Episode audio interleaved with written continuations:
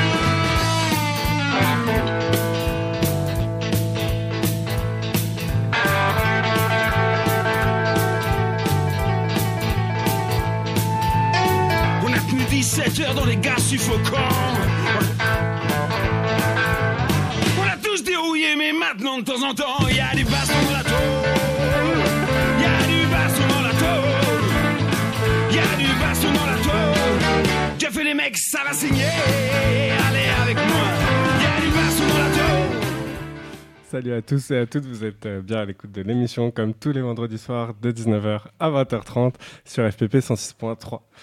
Et bah ça c'était du générique. Euh, donc euh, bah, évidemment il y a Arthur euh, à la technique Salut. avec Inès Salut et Louise, Salut.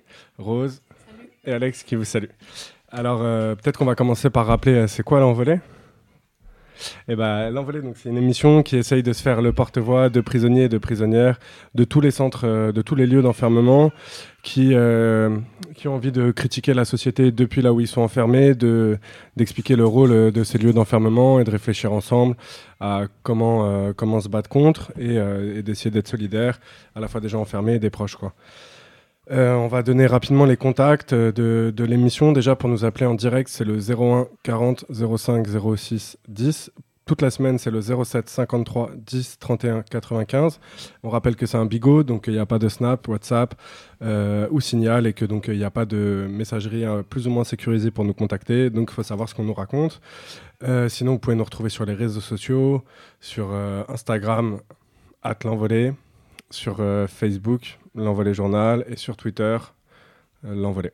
Voilà. Et donc, euh, bah, aujourd'hui, on a potentiellement une grosse émission à voir. Déjà, on, va vous lire euh, quelques lettres euh, de Kémy. On va donner un peu des, nouvelles de lui et rappeler qui c'est. On est censé avoir un appel euh, d'Asia qui nous a appelé la semaine dernière parce que son, son mari il est incarcéré à la maison d'arrêt de Bourg-en-Bresse et qu'il est en lutte depuis plusieurs semaines aux côtés de Mohamed. Et on va donner un peu des nouvelles de cette lutte. On ne sait pas si elle, si elle va avoir là l'occasion de nous appeler. C'était prévu, mais on verra bien. Et sinon, c'est nous qui allons nous charger de donner de ces nouvelles. Et on va vous passer un enregistrement d'une camarade qui a. Qui a, qui a été en cavale il y a, il y a quelques années, un, enregistrement aussi qui, qui euh, nous touche, parce que c'est des camarades euh, de Turin et qui parlent un peu de ce que c'est une cavale, euh, aussi dans des termes qui nous nous parlent, c'est-à-dire euh, loin du romantisme un peu genre classique qu'on peut entendre, soit dans certains milieux militants ou dans la grande presse à la con. Quoi. Voilà, et à la fin, on fera un petit agenda. On invitera évidemment tout le monde à aller euh, la semaine prochaine euh, à, la journée euh, pour la Dieng qui s'est fait tuer par la police du 20e il y a euh, 16 ans. Et, voilà. Et donc, on va commencer par, par vous lire une petite lettre de Kémy. Est-ce que tu veux rappeler qui c'est Kémy d'abord?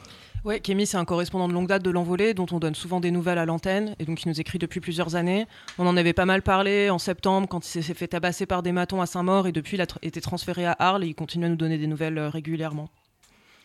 Du coup, je vais vous lire la première lettre qui date du 2 mars 2023. Dimanche 18h. La trappe de ma cellule s'ouvre. Pen- Pensant que c'est le repas, je passe mes poignets pour être menotté dans le dos. La porte s'ouvre, on me plaque contre le mur, me palpe, et là, le brigadier m'annonce que c'est une fouille de cellule, encore. Je me retrouve à la douche le temps de la perquisition. 40 minutes plus tard, ils ont fini. Je retourne en cellule, et encore une fois, ils ont retourné ma grotte. Ils disent qu'ils ont retrouvé un morceau de bois de 1 mètre de long, je sais pas d'où ils le sortent, mais bon, ça n'empêche pas un compte-rendu d'incident, vu que j'ai 5 jours de sursis, bah ça va être 5 jours minimum de cachot. En ce moment, la paix s'acharne un peu plus sur moi car mon avocat fait des référés et des recours contre eux, donc ils essayent de me pousser à bout. Un brigadier a donné des instructions à ses agents. Si un détenu demande à me faire passer quoi que ce soit, c'est non. Mort de rire, même du papier toilette, j'y ai pas le droit. Où est la dignité là-dedans? Comment ne pas avoir la haine ou l'envie de tout casser?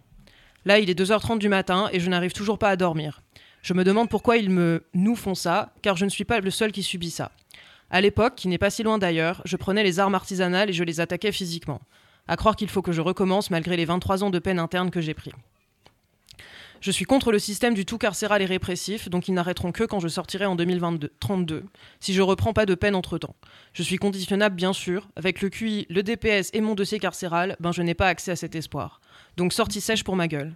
Ils ne veulent même pas que je travaille, donc même pas de revenus pour cantiner ou pouvoir téléphoner comme je voudrais. J'ai le soutien d'une amie qui me permet de mettre des sous sur la cabine, de quoi téléphoner pendant deux semaines, et après le reste du temps je galère et elle ne va pas pouvoir m'aider toute ma peine. Big up à toi, tu te reconnaîtras. Même les 30 euros d'indigence, ils me les donnent pas, donc même des timbres et des enveloppes pour écrire, je peux pas continuer. D'ailleurs, mes derniers timbres ont disparu lors de cette fouille, mort de rire. Tout est bon pour me censurer, car je dénonce ce qui se passe derrière les murs de leur prison, sans oublier les sanctions disciplinaires. Et si tu te laisses pas faire, ils te mettent le protocole de dangerosité élevé, tu peux même pas faire un recours contre ça, car c'est un truc non officiel, interne à la tôle, qui leur permet de faire tout et n'importe quoi contre toi.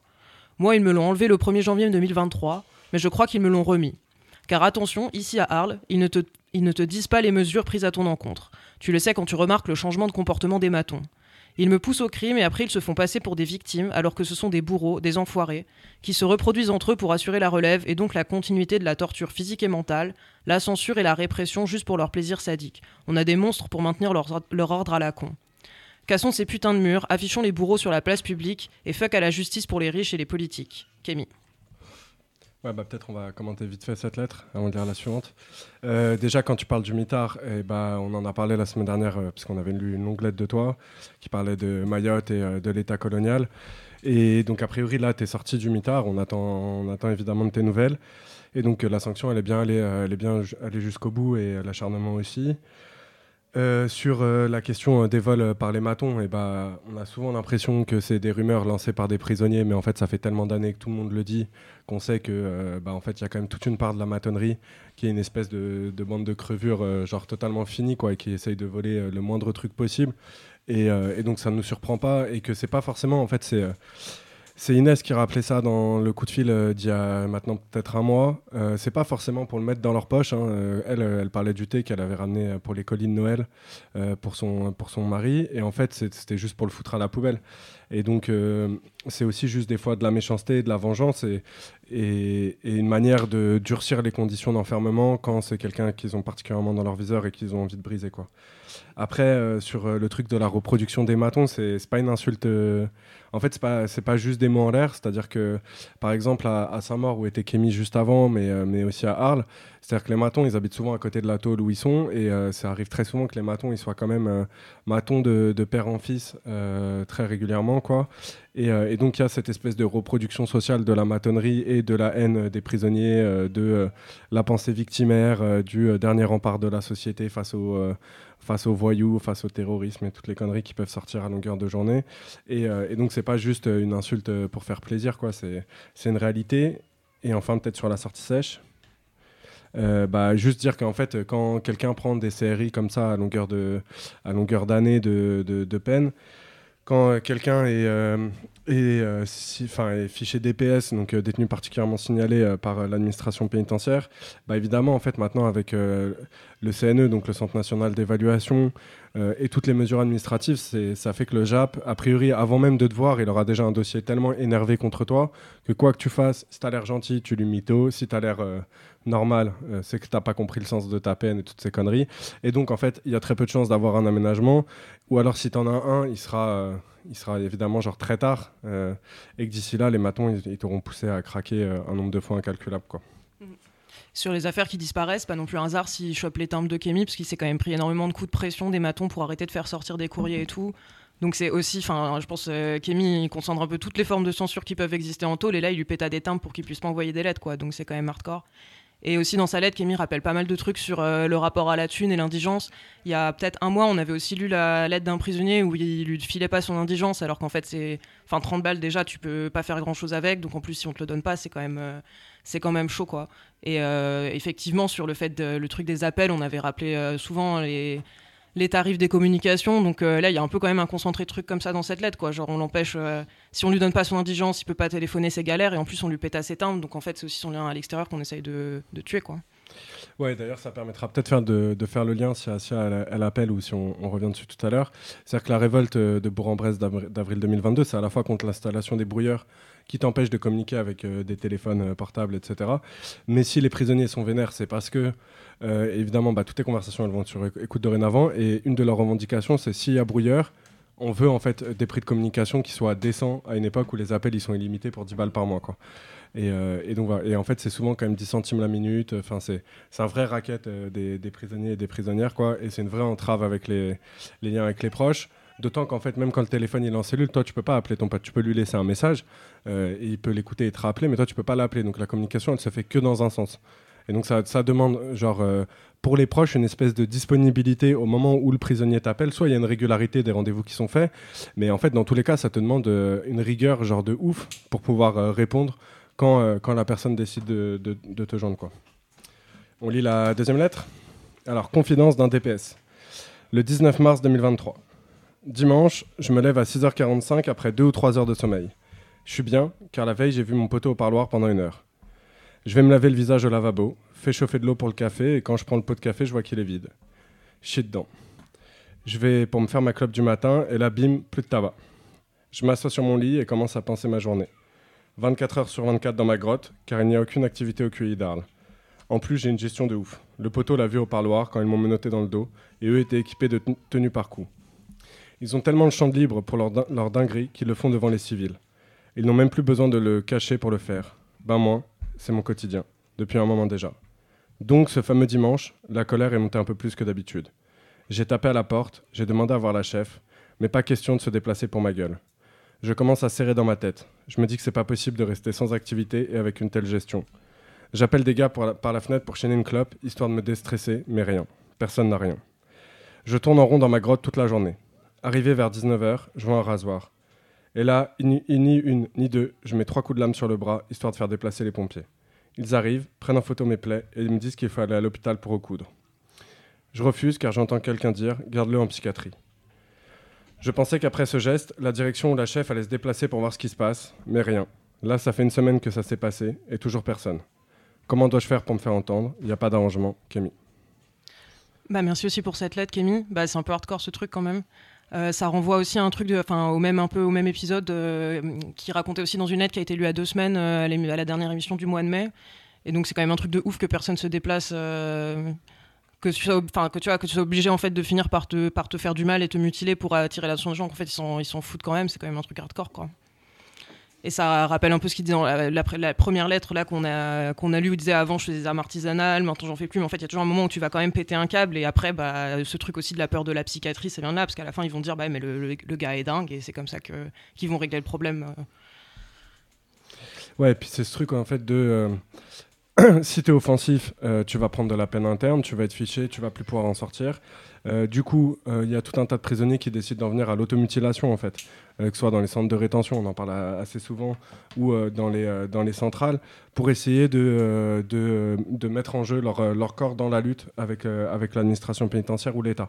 Et ça rappelle en fait la grève de la faim et de la soif de Brice et la grève de, de la faim de, de Mohamed. C'est-à-dire que le moment où la paix va prendre en considération ce que tu dis, c'est le moment où tu joues avec ta vie.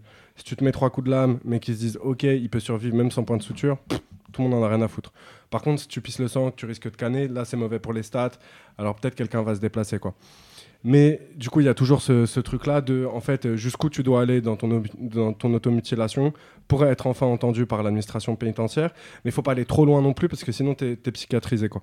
Donc c'est toujours cette espèce d'équilibre, genre, euh, en fait, intenable si t'as pas de soutien, si t'as pas de relais pour raconter une autre version que celle que l'administration pénitentiaire elle va raconter sur ta gueule. Quoi.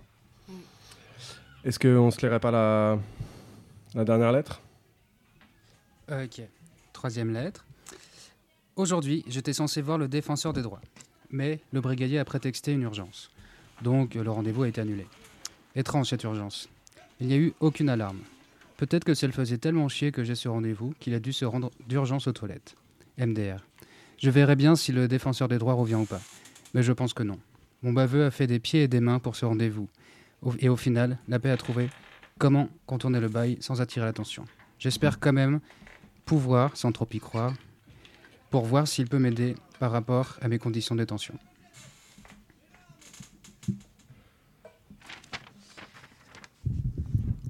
Maison centrale d'Arles, le 8 mai 2023. Aujourd'hui, j'ai passé la journée au salon avec ma compagne. Le salon, c'est comme un UVF. On a passé la journée dans une sorte de petit studio avec douche, toilette, télé, frigo et canapé lit, sans la présence de maton. Je remercie ma, compagne d'avoir fait 800 km pour que l'on puisse passer un moment entre nous et lui dire que je l'aime. Au début, je ne savais pas trop comment me comporter car le QI nous désocialise. Et aussi parce que ça faisait 11 ans que je n'étais pas seule avec une personne, sans maton pour me surveiller. Mais grâce à ma compagne, au bout de quelques minutes, je me suis détendue et tout s'est passé naturellement. On a passé des moments magiques et inoubliables. Je n'en reviens toujours pas qu'elle a fait 800 bornes pour moi. Sans compter ce qu'elle a dû dépenser, car c'est un sacré budget. Mais bon, l'amour fait que la distance n'est qu'un petit obstacle que l'on arrive à surmonter. Ce salon m'a donné le moral et la force de continuer. La venue de ma compagne est la plus belle chose qui me soit arrivée. Elle m'apporte l'amour et la force pour tenir et continuer. J'en profite pour faire un big up pour les proches de détenus, car sans eux, sans elles, nous les tolards n'aurons rien sur quoi s'accrocher pour tenir, mais aussi parce que même si vous êtes dehors, vous subissez également la peine que nous devons effectuer. Respect à vous toutes et tous. Moi, ma compagne est celle qui me remonte le moral et qui pleure avec moi pendant les temps difficiles. Elle est mon étoile qui brille dans le ciel et qui me rappelle que je ne suis pas seule, nous nous aimons et nous ne faisons qu'un. À toi, ma femme que j'aime, un jour nous pourrons vivre notre, amour sans barreaux entre nous. Tu as promis de m'attendre et c'est la plus belle preuve d'amour que tu puisses me faire. Je t'aime, ma femme, Kémy. Eh ben, il y, a, quand même pas mal de choses euh, dans ces lettres. Euh, évidemment, les, manières qu'a de faire annuler des rendez-vous en faisant croire que c'est toi qui les annules, de euh, trouver toujours une manière, en fait, pas, parce que c'est eux qui contrôlent ton emploi du temps. Donc, en fait, c'est assez simple de, réussir à te niquer. C'est quand même un truc de ouf qu'il faille faire des pieds et des mains, je sais plus c'est quoi l'expression pour voir le défenseur des droits. On rappelle que c'est quand même des gens qui sont salariés par l'État dans soi-disant une institution indépendante pour euh, venir euh, régler les problèmes euh, d'abus de pouvoir de l'administration. Alors on n'en attend pas grand-chose, mais au moins qu'ils ils prennent leurs petites pattes et qu'ils viennent voir les gens quand on leur demande, c'est quand même un tout petit peu le minimum, quoi. Enfin, voilà. Et après, c'est toujours ce truc de quand tu crées des institutions soi-disant pseudo-indépendantes et que tu crées de l'espoir chez les gens, puis à la fin, ça sert quasiment à rien. Et le jour où les gens ils se rendent compte qu'ils vont disparaître et qu'ils servent vraiment à rien, ils se mettent un peu à gesticuler, mais en, en attendant, faut pas en attendre grand-chose. Par contre, peut-être sur la, deuxième lettre, il y a, plus de choses à dire. Bah déjà, il y a un truc euh, assez fort que raconte Kémy, qui est la désocialisation du QI, et qu'est-ce que ça fait après de se retrouver avec une personne quand t'as pas été seul sans maton qui te regarde pendant 11 ans? Enfin, c'est quand même un truc de ouf. Et du coup, c'est super cool que, ce, que cette UVS soit bien passée, que ça a été un moment de respiration euh, pour Kémy, parce qu'en fait, euh, j'imagine qu'après 10 ans sans avoir été seul avec une personne, sans être surveiller, même si la personne est super et que tu es super et que vous entendez bien, ça peut être hyper compliqué de, de nouer des rapports qui fonctionnent. quoi. Ouais, puis il y a ce truc de la. Donc, déjà, il y a ça, c'est-à-dire la désocialisation, ce que, ce que provoque le QI, comment bah évidemment c'est la galère et en plus c'est un, moment de pression pour tout le monde, c'est-à-dire euh, pour ta proche, parce qu'en fait euh, c'est la première fois qu'elle va passer 6 heures enfermée en tôle, puisque là c'est un salon, donc ça dure 6 heures. Euh, pour toi, parce qu'en en fait bah, tu as intérêt à ce que ça se passe bien, tu as envie qu'elle revienne. c'est un espace qui est plus grand que ce que tu as l'habitude, tu es moins surveillé, enfin c'est genre la pression pour tout le monde, et en même temps c'est tout le monde a envie de profiter de ce moment et du coup des fois ça crée des attentes qui sont un peu démesurées qui sont compliquées à, à vraiment vivre. Et, et, du coup, bah, on, est, on est content et elle, ça s'est bien passé. Et après, il y a ce truc de, de, la distance, quoi, qui en fait est un truc euh, dont parlent les proches de prisonniers et les prisonniers prisonnières depuis, euh, bah, je sais pas combien de décennies, quoi. 800 bornes, en fait, en moyenne, c'est ce que faisaient les Basques et les proches des Basques pour aller, pour aller voir leurs proches. Et 800 euh, bornes, euh, quand euh, bah, t'as pas les thunes pour payer un hôtel sur la route, euh, machin, quand tu travailles, quand tout ça, c'est-à-dire que tu fais les 800 bornes d'une traite. Donc déjà, ça veut dire qu'au salon, tu es fatigué, tout ça, donc pour le moment, en lui-même, c'est compliqué. Mais ça veut dire aussi que sur la route, tu vas tracer à l'aller, au retour, que tu auras eu peut-être pas l'occasion de te reposer, et donc en termes de risque d'avoir un accident de la route, parce qu'il suffit qu'il y ait une voiture de keuf qui aille trop vite sur l'autoroute, n'importe quoi, enfin, tout ce qu'on peut imaginer comme accident. Euh, en fait, il y, a chaque année des, proches de prisonniers et de prisonnières qui meurent, euh, qui meurent sur la route euh, parce, que, bah, parce que malgré le, discours officiel de rapprochement familial, eh ben, on éloigne le plus possible les prisonniers qui dérangent et les prisonniers qui se battent contre l'administration pénitentiaire pour faire entendre la parole de l'intérieur et contre leurs conditions d'enfermement. Donc ça, c'est important de continuer à le rappeler et de rappeler en fait les mensonges de la paix et les mensonges des discours des tous les gouvernements qui succèdent depuis tout un tas d'années. Et bah peut-être qu'on va se passer un petit coup de tic. Et après, on va vous passer un enregistrement.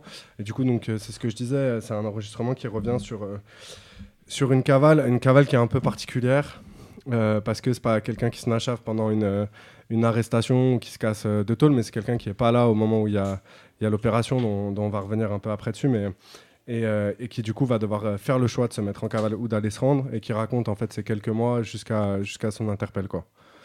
Voilà. On passe euh, de la musique puis l'enregistrement?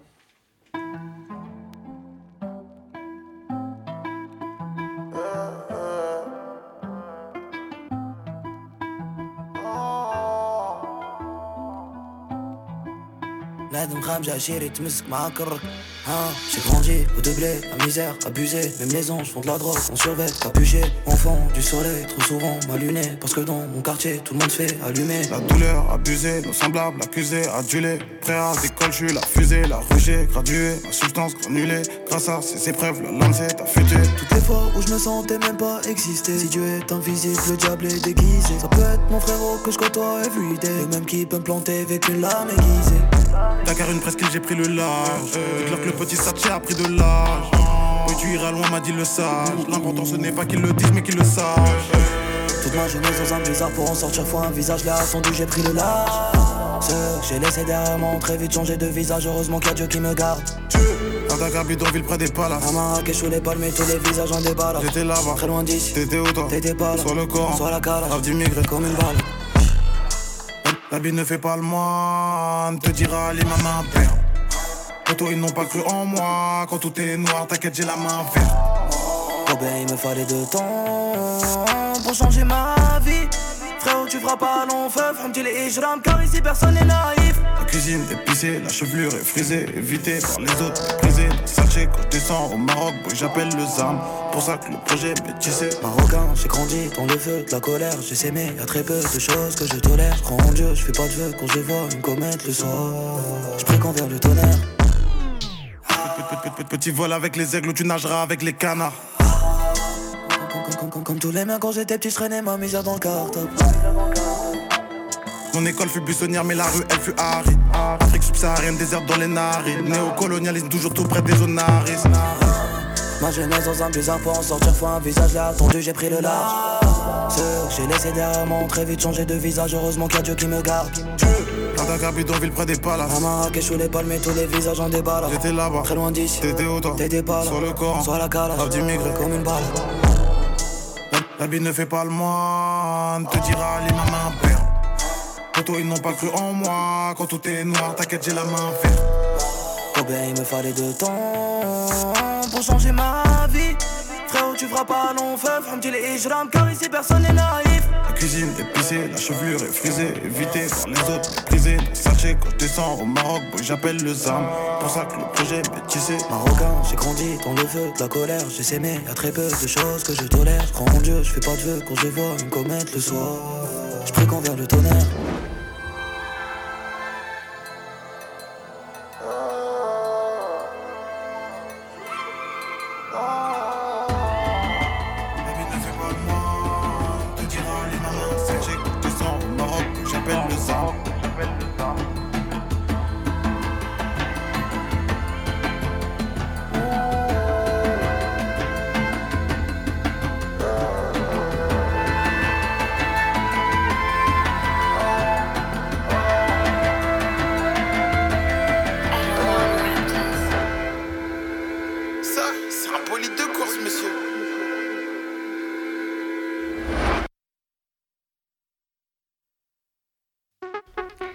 m'appelle Carla, j'ai 34 ans. Et le 7 février 2019, j'ai fait l'objet d'un mandat d'arrêt en Italie qui n'a pas pu être exécuté parce que je me trouvais à ce moment-là en France. Ce mandat d'arrêt intervenait dans le cadre d'une opération dite opération Scintilla, qui devait mener à l'arrestation donc de sept personnes, qui a mené en fait à l'arrestation de six personnes à ce moment-là, pour euh, des luttes contre les centres de rétention en Italie dans les années 2010, euh, 2015 disons, à 2020.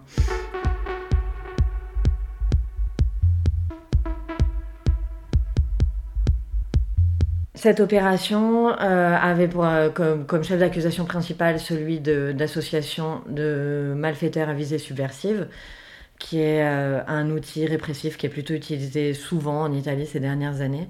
Et euh, des petites variations en fonction des personnes. Euh, Il y avait des personnes qui avaient euh, des délits de incitation, d'autres personnes qui avaient des délits un peu plus, un peu plus spécifiques.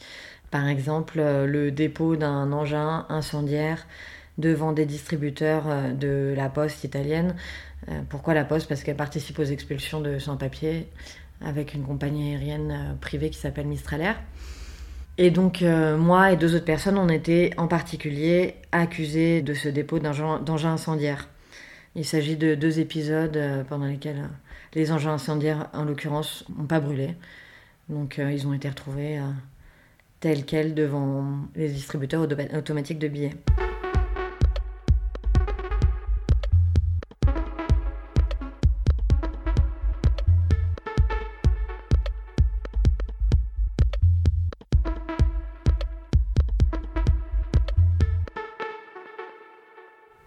Quand euh, cette opération été déclenchée en Italie, je me trouvais euh, à Paris et j'ai appris au, moyen d'un coup de téléphone que je faisais partie de la liste des sept personnes qui auraient dû être euh, arrêtées ce, matin-là. Au début, j'y croyais pas du tout. Je me disais c'est pas possible, il y a une erreur. C'est difficile d'y croire, voilà. Et puis il a bien fallu que je me rende à l'évidence. Au début, je pense que j'ai pas vraiment réalisé complètement ni combien de temps ça allait durer, ni euh, l'ampleur que ça allait prendre dans ma vie. C'est quand même une, grosse information d'un coup, puis ça avait l'air d'être une, euh, quand même une grosse opération. Donc euh, j'ai eu du mal dans un premier coup à me rendre compte vraiment de ce que ça allait vouloir dire sur ma vie en général. Et puis aussi, ce qui était en train de se passer, c'était important. Ils étaient en train aussi d'expulser un lieu qui était très important pour moi en Italie. Ça prenait au début toute la place.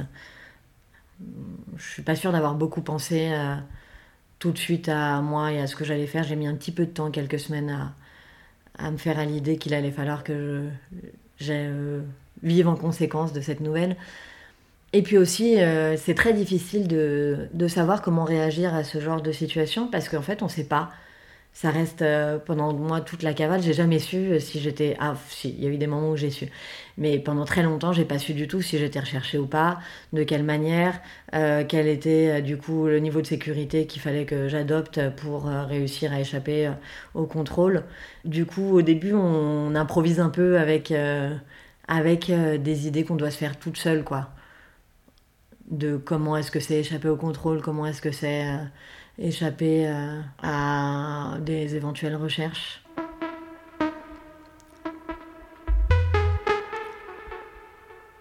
Il se trouve que le mandat d'arrêt européen a été déclenché en octobre, donc ça a mis euh, 8 ou 9 mois ouais, avant que euh, le mandat d'arrêt européen soit demandé par l'Italie.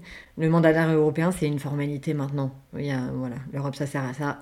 Euh, un juge italien appelle un juge français, lui dit il y a, telle personne qu'on voudrait arrêter, est-ce que tu peux. Est-ce que vous voulez bien signer ce papier pour que vous le recherchiez vous aussi? Et ça y est, c'est fait, c'est très rapide. Ce qui est différent, c'est est-ce qu'il y a quelqu'un qui prend en charge ou pas des recherches? Est-ce que vraiment activement la personne euh, va être recherchée par la police euh, des deux États? Et ça, moi, très vite, je suis partie du principe que le mandat euh, d'arrêt européen allait exister, mais j'avais aucune idée de à quel point, euh, de à quel point vraiment j'allais être recherchée. D'autant que il faut quand même dire que moi, je me disais, euh, là, je suis pas en train d'être recherchée pour une question de peine à exécuter, mais ce serait une arrestation préventive pour un procès qui n'a pas eu lieu, etc. Donc, il y a eu des moments où j'étais un peu, je me disais que c'était quand même peu probable. Bon, c'était peu probable, mais par ailleurs, je me disais quand même que, voilà, je pense que j'ai essayé de maintenir un niveau de sécurité assez haut. Pour plusieurs raisons, aussi parce que pour moi, c'était pas du tout évident le fait d'être euh, en cavale. Moi, j'ai eu l'impression de faire un non-choix depuis le début. Je trouve que juste, j'étais pas là. Je suis pas partie en courant au moment où j'ai su qu'on allait m'arrêter. J'étais juste pas là quand j'ai reçu la nouvelle. Effectivement, j'ai fait le choix de pas aller le le lendemain à, à Turin, toquer à la porte du commissariat pour me rendre. Mais même ça, c'était pas évident en fait. C'était possible en fait pour moi de retourner en Italie et de me présenter et, à la police pour, euh, pour euh, me rendre. Aussi, euh, il y a plein de raisons pour ça, parce que les procès en Italie, c'est très long. Là, l'arrestation c'était en 2019, maintenant on est presque en 2023 et, et le procès n'est pas terminé. Du coup, j'avais un petit peu du mal à m'imaginer que ça puisse durer 3 ans, 4 ans, 5 ans, 6 ans. C'était très très difficile pour moi de me projeter dans, un, dans une très longue durée.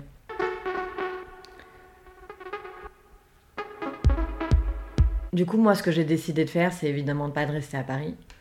Parce que euh, c'est ma ville d'origine, ça aurait été probablement le premier endroit où, euh, où il serait venu me chercher. En tout cas, c'est ce que je me disais.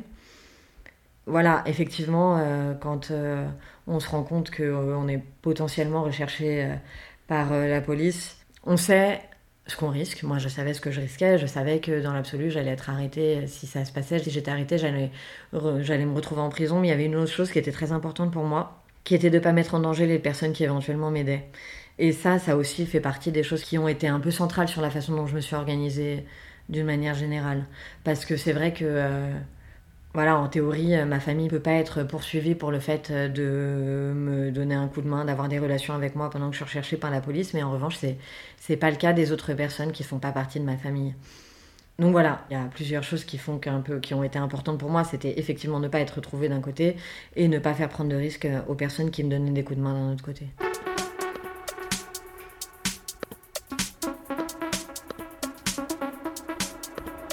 Comment j'ai vécu C'est très compliqué d'être euh, d'être loin, quoi.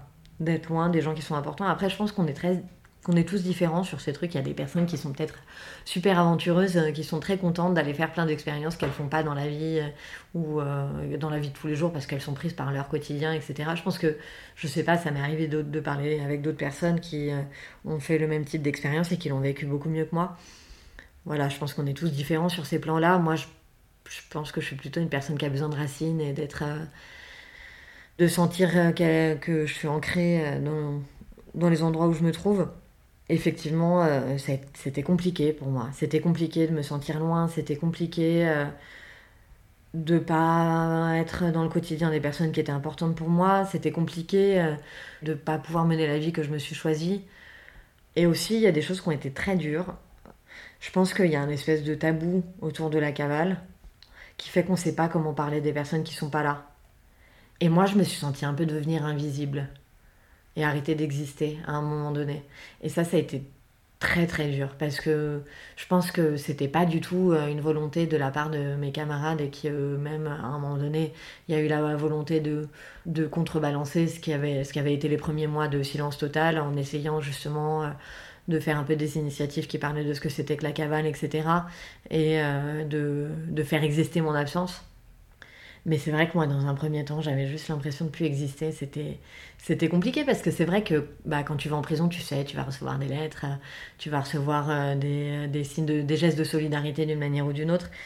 Bah, en cavale, tu as la solidarité des personnes qui te sont proches dans le quotidien et qui est précieuse. Mais c'est vrai que on dit plus ton nom, quoi.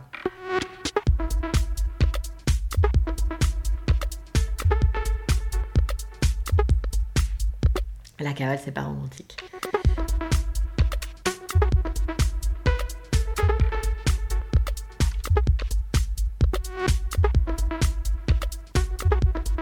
La cavale, c'est pas romantique. En tout cas, ça l'a pas été pour moi. Après, voilà, je, suis une personne qui l'a vécu euh, d'une manière très particulière, à ma manière.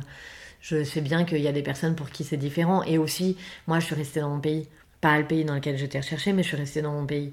Euh, je pense que peut-être qu'effectivement, des personnes qui vont sur un autre continent, qui arrivent à voyager pendant un peu de temps, à, vivre des choses complètement différentes, qui se sentent peut-être plus libres, parce que sur un autre continent, tu es plus libre que dans, ton, dans le pays où tu es potentiellement recherché. Peut-être que là, ça devient un peu plus romantique, j'en sais rien. Peut-être.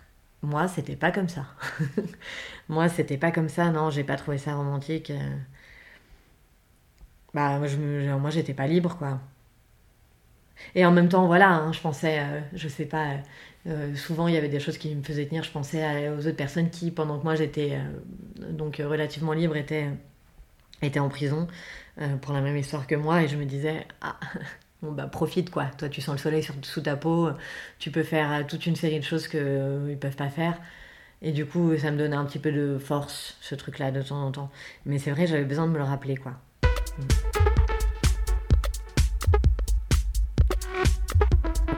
Donc j'ai pris la décision d'aller dans une autre ville. La, question que je me posais, c'est en fait euh, un peu, du coup, il y a plusieurs possibilités où tu choisis d'aller dans un tout petit village et tu te caches et tu vis un peu euh, recluse pendant le temps où ça dure en essayant euh, d'avoir très très peu de rapport avec le monde qui t'a appartenu jusqu'à présent. Moi, ça, ça me faisait un peu peur parce que j'avais très peur de l'isolement. Voilà. Et du coup, j'ai effectivement choisi d'aller dans une ville où je me suis dit que probablement j'allais être un peu perdue dans la masse et où j'allais pouvoir avoir euh, des relations humaines à peu près acceptables. Par contre, effectivement, ça voulait dire euh, bah, bon, changer de prénom, essayer euh, de pas trop dire euh, où j'habitais, d'en parler le moins possible. Ça veut dire que toutes les choses que beaucoup de personnes, qui font partie du quotidien de beaucoup de personnes, tu peux pas les faire. Donc effectivement, travailler, ça devient une chose, une chose un petit peu compliquée, ou bien tu travailles au noir. Tout ce qui est les déplacements que tu es censé faire avec des cartes ou sans carte, ou en tout cas maintenant, je moi je me rendais pas compte à l'époque, mais tu es censé mettre ton, pré- ton nom à chaque fois que tu prends le TGV sur le billet.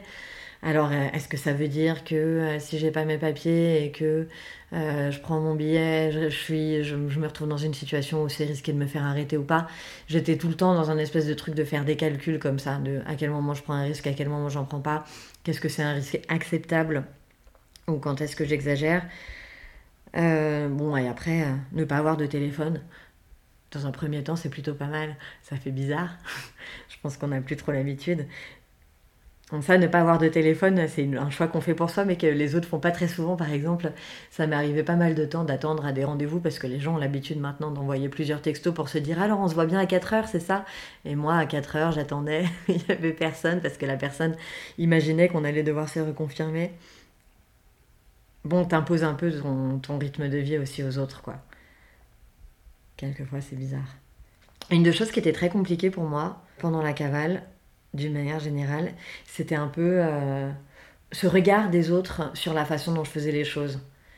Où euh, souvent c'était euh, soit trop, soit pas assez. Très souvent, les gens pensaient que j'en faisais trop. Bon, c'est vrai que j'ai fait des gros efforts pour cloisonner, pour ne jamais parler de ma vie antérieure, pour jamais parler de de moi. C'était très bizarre d'ailleurs parce que quand je rencontrais des gens que je connaissais pas, je parlais jamais de moi, je posais des questions, je parlais jamais de moi. Je pense que je devais être une personne très étrange. Je me suis pas inventé un- une légende. Je me suis pas inventé un personnage. euh, J'ai trouvé ça trop compliqué. Du coup, j'ai juste euh, très très peu parlé de moi d'une manière générale. Les gens qui me connaissaient trouvaient que j'en faisais trop, quelquefois, souvent. Je sentais leur regard négatif sur la façon dont je faisais les choses. Bon, pas les très proches, hein. Mais, euh, mais certaines personnes, oui, je me rendais compte qu'ils trouvaient que j'exagérais, que peut-être que personne n'allait jamais venir m'arrê- m'arrêter, que c'était pas la peine d'en faire autant, quoi. Bah, sauf que justement, quand euh, il y a eu l'hospitalisation de ce proche, euh, c'est un peu le contraire qui a été révélé, c'est-à-dire qu'au bout de quatre jours où cette personne était à l'hôpital, les flics ont débarqué. moi, je suis allée- je, je- il se trouve que j'ai rendu visite à cette personne à l'hôpital. Ça aurait été très compliqué pour moi de pas le faire. Et euh, les flics ont débarqué aussi chez mes deux parents pour me chercher, notamment avec des scènes. euh, dans la maison de ma mère, ils ont quand même sorti le pistolet avant de descendre dans la cave. ma mère était complètement choquée. C'est vrai que la cave était un peu euh, obscure, mais bon. drôle d'idée quand même. Ça, et quelques temps après, ils ont, aussi, ils ont aussi fait une petite descente dans un squat, effectivement, à Paris, et euh, embarqué une personne qui ne me ressemble absolument pas. Relâché après très peu de temps, parce que de toute évidence, c'était pas moi. Ça a rendu les choses un peu plus concrètes, quoi. Je pense que notamment pour ma famille qui, euh, quand, euh, quand mon proche a été hospitalisé, disait au téléphone Oui, oui, Carla est là. Ça a rendu des choses très très concrètes et je pense qu'ils n'ont jamais plus dit mon nom au téléphone. Voilà, je me suis rendu compte à ce moment-là que j'étais effectivement activement recherchée.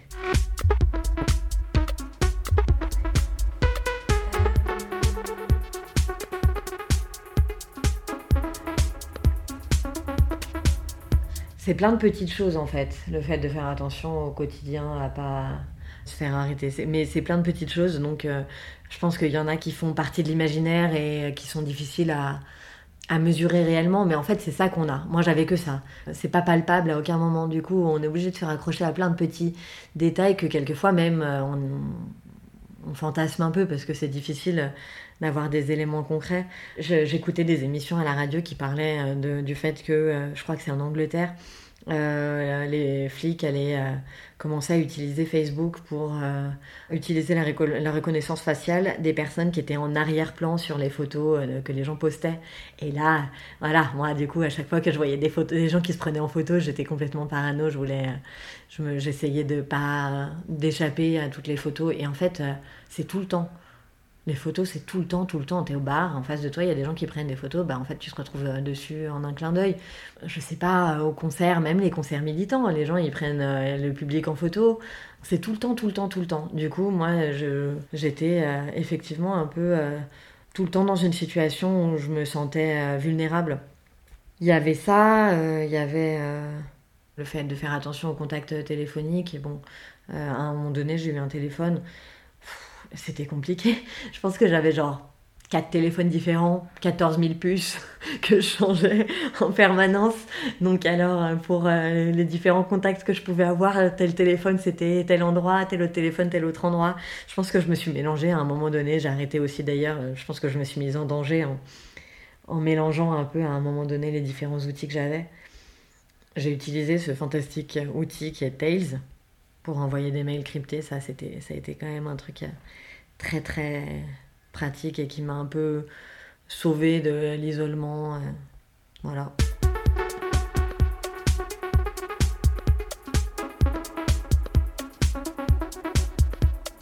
J'ai eu un, cer- un certain nombre de soins médicaux euh, qu'il a fallu que je réalise pendant que j'étais en cavale. Des soins de routine, hein, par exemple, d'aller chez le médecin, chez la gynéco, et des trucs un petit peu plus compliqués. Donc euh, je me suis cassé un os, il a fallu que j'aille à l'hôpital. Bah en fait, euh, voilà, bonne nouvelle. C'est faisable. je pense que, mais aussi moi, j'ai fait l'expérience euh, que font des milliers de sans-papiers hein, dans la vie de tous les jours, de ce point de vue-là. C'est-à-dire que tu te fais prêter l'attestation de sécurité sociale de quelqu'un qui, qui est assuré, quoi. Pour le moment, on a de la chance, il n'y a pas encore de photos sur les attestations, donc c'est possible. Je me rappelle encore euh, d'être arrivée à l'hôpital, c'était une fracture ouverte, rien de très grave. hein. Et au début, j'avais l'impression que c'était juste ouvert et qu'il fallait juste mettre des points. Et quand la personne m'a dit non, non, mais c'est peut-être cassé, on va devoir aller faire une petite radio, j'ai fondu en larmes. Et donc, la, personne qui était en face de moi, l'infirmier, me disait mais ça va aller, vous inquiétez pas, c'est rien. Je disais mais vous pouvez pas comprendre. c'était un peu euh, voilà l'émotion, le grand moment, le grand moment de drame. mais, euh, mais au final, tout s'est bien passé. Ouais. Donc j'ai pu me faire, j'ai été opérée. Euh, j'ai pu être suivie euh, par l'hôpital sans, sans difficulté. Ça, effectivement, ça fait partie des choses qu'encore euh, aujourd'hui on arrive à résoudre. Je sais pas combien de temps ça va durer.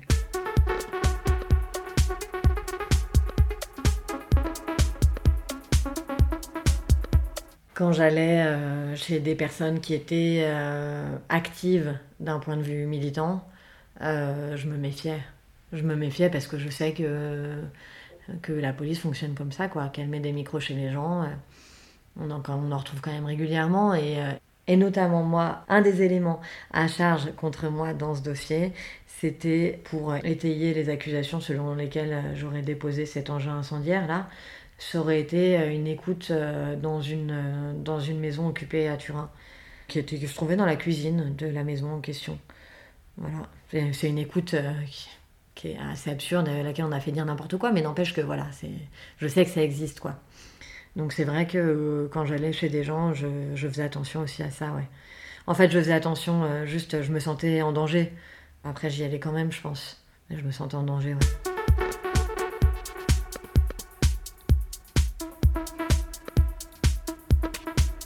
En fait, ça réduisait euh, les moments de spontanéité, quoi. Je pense que le fait de pas de me demander tout le temps si euh, si euh, je suis euh, dans un espace tranquille qui où il n'y a pas de micro, où il n'y a pas de téléphone, où il n'y a pas des gens qui prennent des photos, etc. Le fait de me poser ces questions constamment, ça réduisait énormément les espaces de spontanéité. Du coup, j'avais besoin effectivement que de temps en temps, il y a des espaces euh, qui, soient, qui dépourvus de, de tous ces éléments. C'était les moments où j'arrivais à, être un peu plus tranquille et à parler de moi, oui, mais le problème, c'était pas. La question, c'est même pas seulement d'ailleurs de parler de soi, quoi. C'est vraiment de pouvoir être tranquille, de pouvoir dire, c'est pas grave s'il y a tel mot qui m'échappe à tel moment, et je peux, je peux parler tranquillement sans, sans me préoccuper de ce qui est dit. Ouais. C'est vrai que ça, ça fait partie des choses compliquées dans mon quotidien.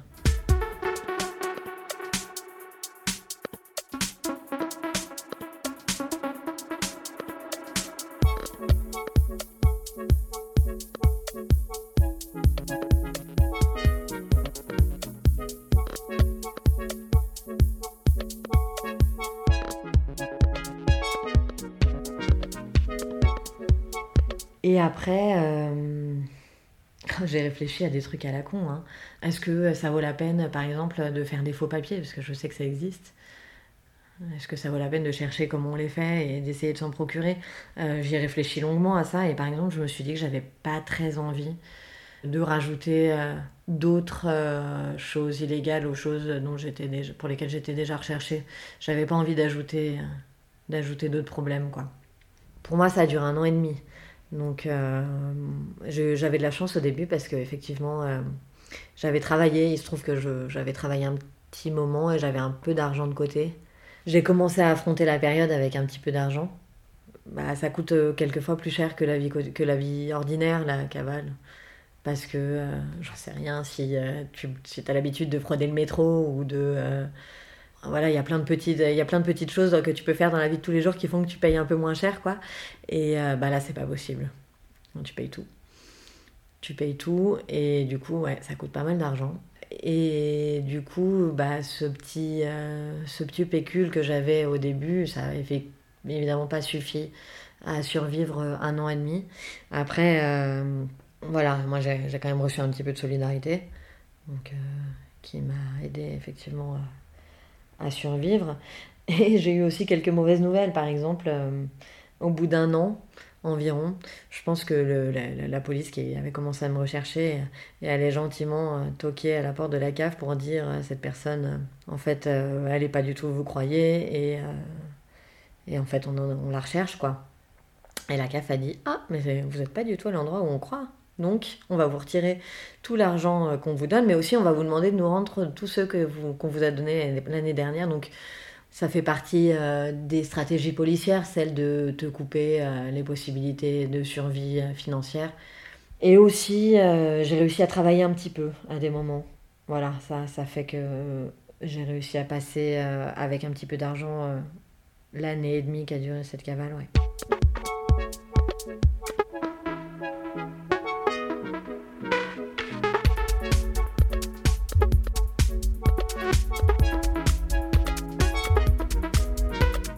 Coup, moi, j'ai manifesté la volonté de vouloir me rendre au bout de quelques mois, où euh, notamment euh, certaines des six personnes qui, ont, qui avaient été arrêtées étaient sorties de prison, etc. J'avais l'impression que peut-être l'histoire se dégonflait un peu, et j'avais l'impression que ça allait durer moins longtemps dans l'ensemble si je me rendais que si je faisais durer euh, ce moment de cavale. En fait, il y a des phases de, des marges de négociation en plus quand on se rend. Euh, marges de négociation et aussi, euh, bah, il y a peut-être quand même quelques chances de pouvoir faire un peu moins de prison, par exemple, ou des choses comme ça. Ça s'est pas fait parce que euh, parce que c'était pas si simple que ça, parce que l'impression générale c'était que les marges de négociation étaient plutôt réduites. Et en fait, ce qui s'est passé à ce moment-là, c'est qu'il y a une personne de ma famille qui a eu des gros problèmes de santé, juste après le moment où j'ai voulu rentrer, où je m'étais presque organisée pour le faire. J'étais un peu soulagée de m'être euh, pas m'être rendue parce qu'effectivement, avoir la nouvelle de cette hospitalisation en prison, ça aurait été très très dur. C'est peut-être pour ça d'ailleurs que j'ai un petit peu effacé de ma mémoire toute la, partie juste précédente parce qu'effectivement un- ça a été très très choquant comme moment. En mars 2020, quand euh, il y a eu le premier confinement, j'étais encore en cavale. J'ai un peu flippé. J'ai un peu flippé parce que je me demandais comment j'allais pouvoir euh, survivre quoi.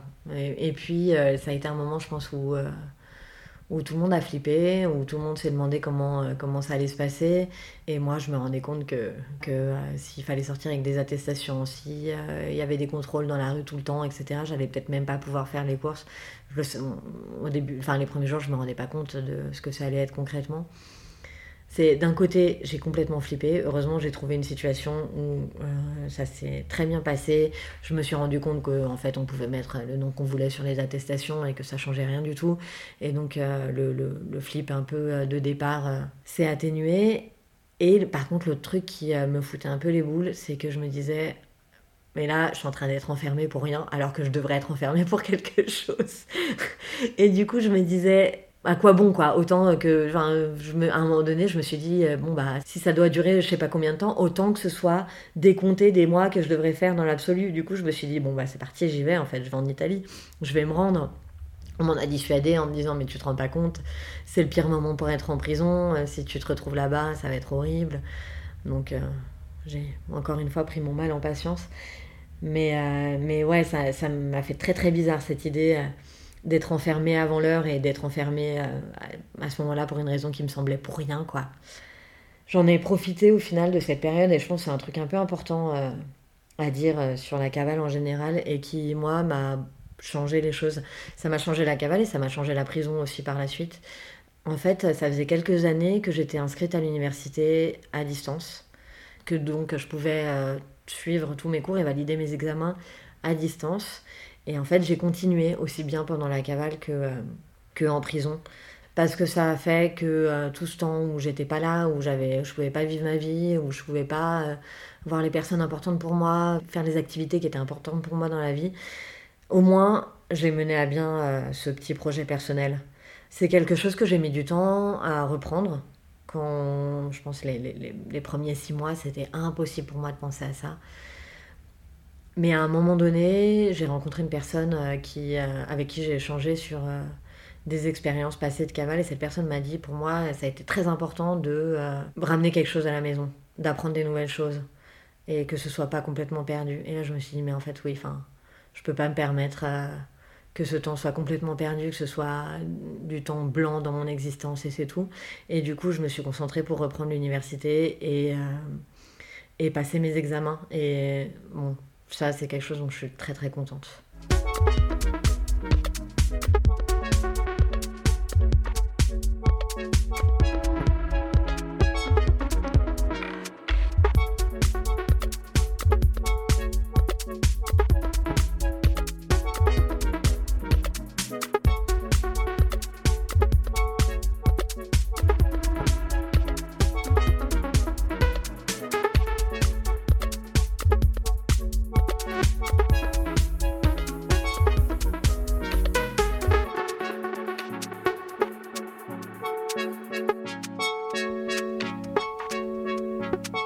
Été arrêtée donc le 26 juillet 2020 à Saint-Étienne où je me trouvais euh, parce que j'avais rendu visite à des amis. À ce moment-là, je savais que les taux se resserraient. Il se trouve qu'il y avait une personne euh, qui devait me rendre visite qui avait été suivie de manière assez euh, lourde, notamment aussi sur un passage de frontière entre l'Italie et la France avec euh, des, moyens un peu impressionnants, donc plusieurs voitures. Euh, lui, euh, il a aussi bien pris le bus que le vélo, il a été suivi dans les différentes situations, etc. Donc voilà, il, y m'avait communiqué après. Je savais que la surveillance se resserrait un peu et je savais que j'allais devoir changer des trucs. Je savais pas encore quoi, mais et de quelle manière, j'étais peut-être en train d'y réfléchir à ce moment-là. La situation était en train de changer, quoi. C'est drôle parce que cet après-midi-là, du coup, on avait fait un pique-nique au bord d'un lac. Et à un moment donné, il y a la police qui est passée en barque, en bateau, devant nous. Et tout le monde a dit Ah, mais il y a la police là-bas. Et moi, j'ai dit Bah, ça va, la police existe. On sait. voilà, dans ma vie, j'avais arrêté de trembler à chaque fois que je voyais un policier. Je, savais bien que c'était pas parce que ma simple existence suffisait pas à ce que. Enfin, ils n'avaient pas des radars si puissants pour savoir qu'il fallait qu'ils viennent me contrôler, quoi. Du coup, effectivement, pour moi, c'était devenu un truc un peu anecdotique, la simple présence de la police. Du coup, moi, j'ai pas fait attention. Je pense qu'il y a des gens qui m'ont dit après qu'ils avaient un peu stressé plus que, ce que je m'étais imaginé. Et voilà, et à la fin du pique-nique, on a pris les voitures et on est retourné euh, dans la maison de ses amis.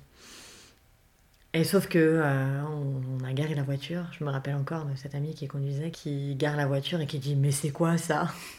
Et on voit un gros 4x4. Moi, je me dis, c'est rien, c'est juste des voisins. Je sors de la voiture et là, effectivement, plusieurs 4x4 qui s'arrêtent et euh, des flics qui descendent de partout. Je crois qu'il y en avait qui étaient cagoulés, d'autres qui l'étaient pas, et qui avaient des, grosses mitraillettes ou des gros fusils à la main et qui les pointent tous vers moi et euh, dites votre nom, dites votre nom. Ok, j'ai dit mon nom.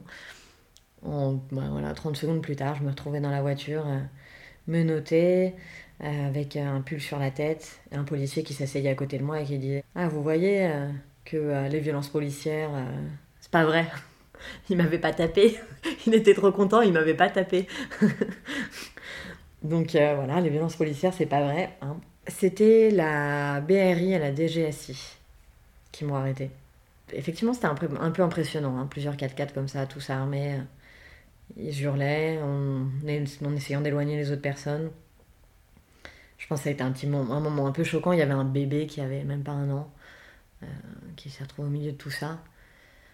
J'ai été amenée dans une antenne du commissariat de Saint-Étienne. Euh, moi, je sais pas lequel parce que j'avais le pull sur la tête. Ils ont pas voulu. euh, Enfin, un pull. mon pull sur la tête, ils, vou- ils voulaient pas que je vois. Je sais pas ce que ça aurait changé. Alors là, c'était la foire. Ils m'ont mis dans une petite pièce. Et Il y, avait une petite vitre dans la pièce en question. Ils passaient, ils prenaient des photos de moi avec leur téléphone. Ils étaient trop contents de m'avoir arrêté. Et donc ils m'ont dit euh, bah voilà, que j'allais devoir attendre euh, dans cette petite pièce-là. C'était pas une cellule de garde à vue, c'était une pièce qui fermait à clé évidemment. J'allais devoir attendre euh, l'arrivée de l'ASDAT. L'ASDAT, c'est la sous-direction antiterroriste qui partait de Paris. et donc le temps d'arriver, ils allaient arriver plus tard dans la soirée pour m'interroger. Voilà. Moi, je me suis assise dans cette cellule et je me suis dit ah, c'est fini. Parce que c'est vrai que pendant toute la cavale, j'avais l'impression que chaque jour m'éloignait un peu, euh, chaque jour où je restais en cavale et où l'arrestation ne s'était pas produite, m'éloignait un peu euh, du moment où j'allais enfin être libérée, quoi. Et du coup, euh, le jour de mon arrestation, je me suis dit, bon bah voilà, ça y est, c'est parti. On va enfin pouvoir aller vers le moment où ça se termine. La date est arrivée, euh, et le lendemain, ils m'ont emmené de Saint-Étienne à Paris en roulant, euh, c'était un peu particulier. Donc il y avait une voiture qui euh, ouvrait la marche et la voiture où j'étais. Ils étaient tous les trois cagoulés dans la voiture où j'étais, je sais pas dans l'autre. Et moi j'ai fait tout le trajet, me noter dans le dos. Je pense qu'on roulait à quelque chose comme euh, 180. Il y a eu des moments un peu bizarres où on, a traversé les embouteillages de Lyon et du coup on passait entre les voitures. Donc il y avait, enfin vraiment ça faisait, je pense, très très bizarre ces trois personnes cagoulées et moi tête nue au milieu. C'était un peu. euh, voilà. Donc tout le monde se. re- Comme on était dans les embouteillages, tout le monde se retournait pour regarder. Je me sentais un peu une bête de foire. Euh, J'ai été emmenée dans les locaux euh, de l'ASDAT à Levallois-Perret. Ils m'ont bandé les yeux pour les derniers kilomètres. Et aussi pour faire les 200 premiers mètres à l'intérieur de leurs locaux. Dans les cellules de garde à vue qui sont euh, au sous-sol. Les cellules de garde à vue les plus propres que j'ai vues de ma vie. On m'a même donné le droit à une douche, ce qui est une chose complètement incroyable en garde à vue. Voilà. J'ai dormi. Et le lendemain, il y avait une audience. Été présentée au juge. J'ai vu mon avocat juste avant la présentation. Non, au procureur, à la procureure qui avait organisé les recherches. Qui m'a dit on en a mis du temps à vous trouver. hein. Et puis après, ça allait très vite. hein. Elle, a, elle a demandé mon placement en détention. J'ai été placée en détention à Fresnes, euh, au quartier des Arrivantes.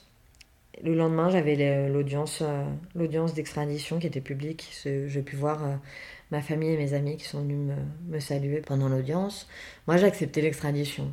Mais en fait, pour la même raison pour laquelle je me suis dit, ça y est, c'est enfin fini quand j'ai été arrêtée. Je savais que ça allait pas durer indéfiniment toute cette histoire, qu'à un moment donné j'allais sortir, j'étais pas condamnée à je sais pas combien de temps. Donc c'est une histoire par exemple très très différente de celle de Vincenzo Vecchi. Et voilà, pour moi, ça n'avait pas de sens euh, d'entamer une bataille de ce genre. Ça m'allait d'arriver en Italie et que toute la procédure euh, judiciaire euh, commence, quoi.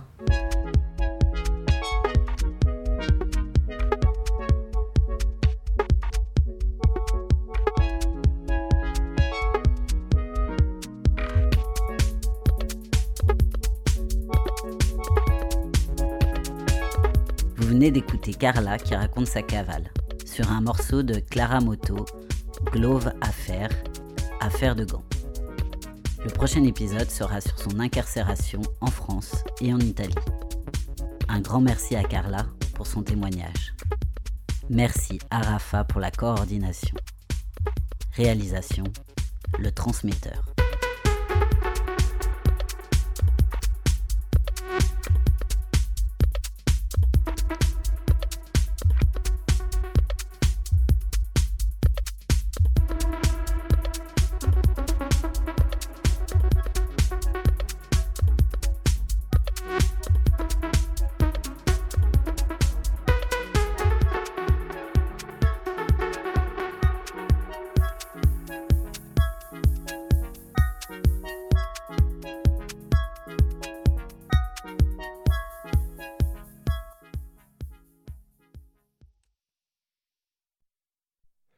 Vous êtes toujours à l'écoute de l'envolée sur FPP 106.3 comme tous les vendredis soirs.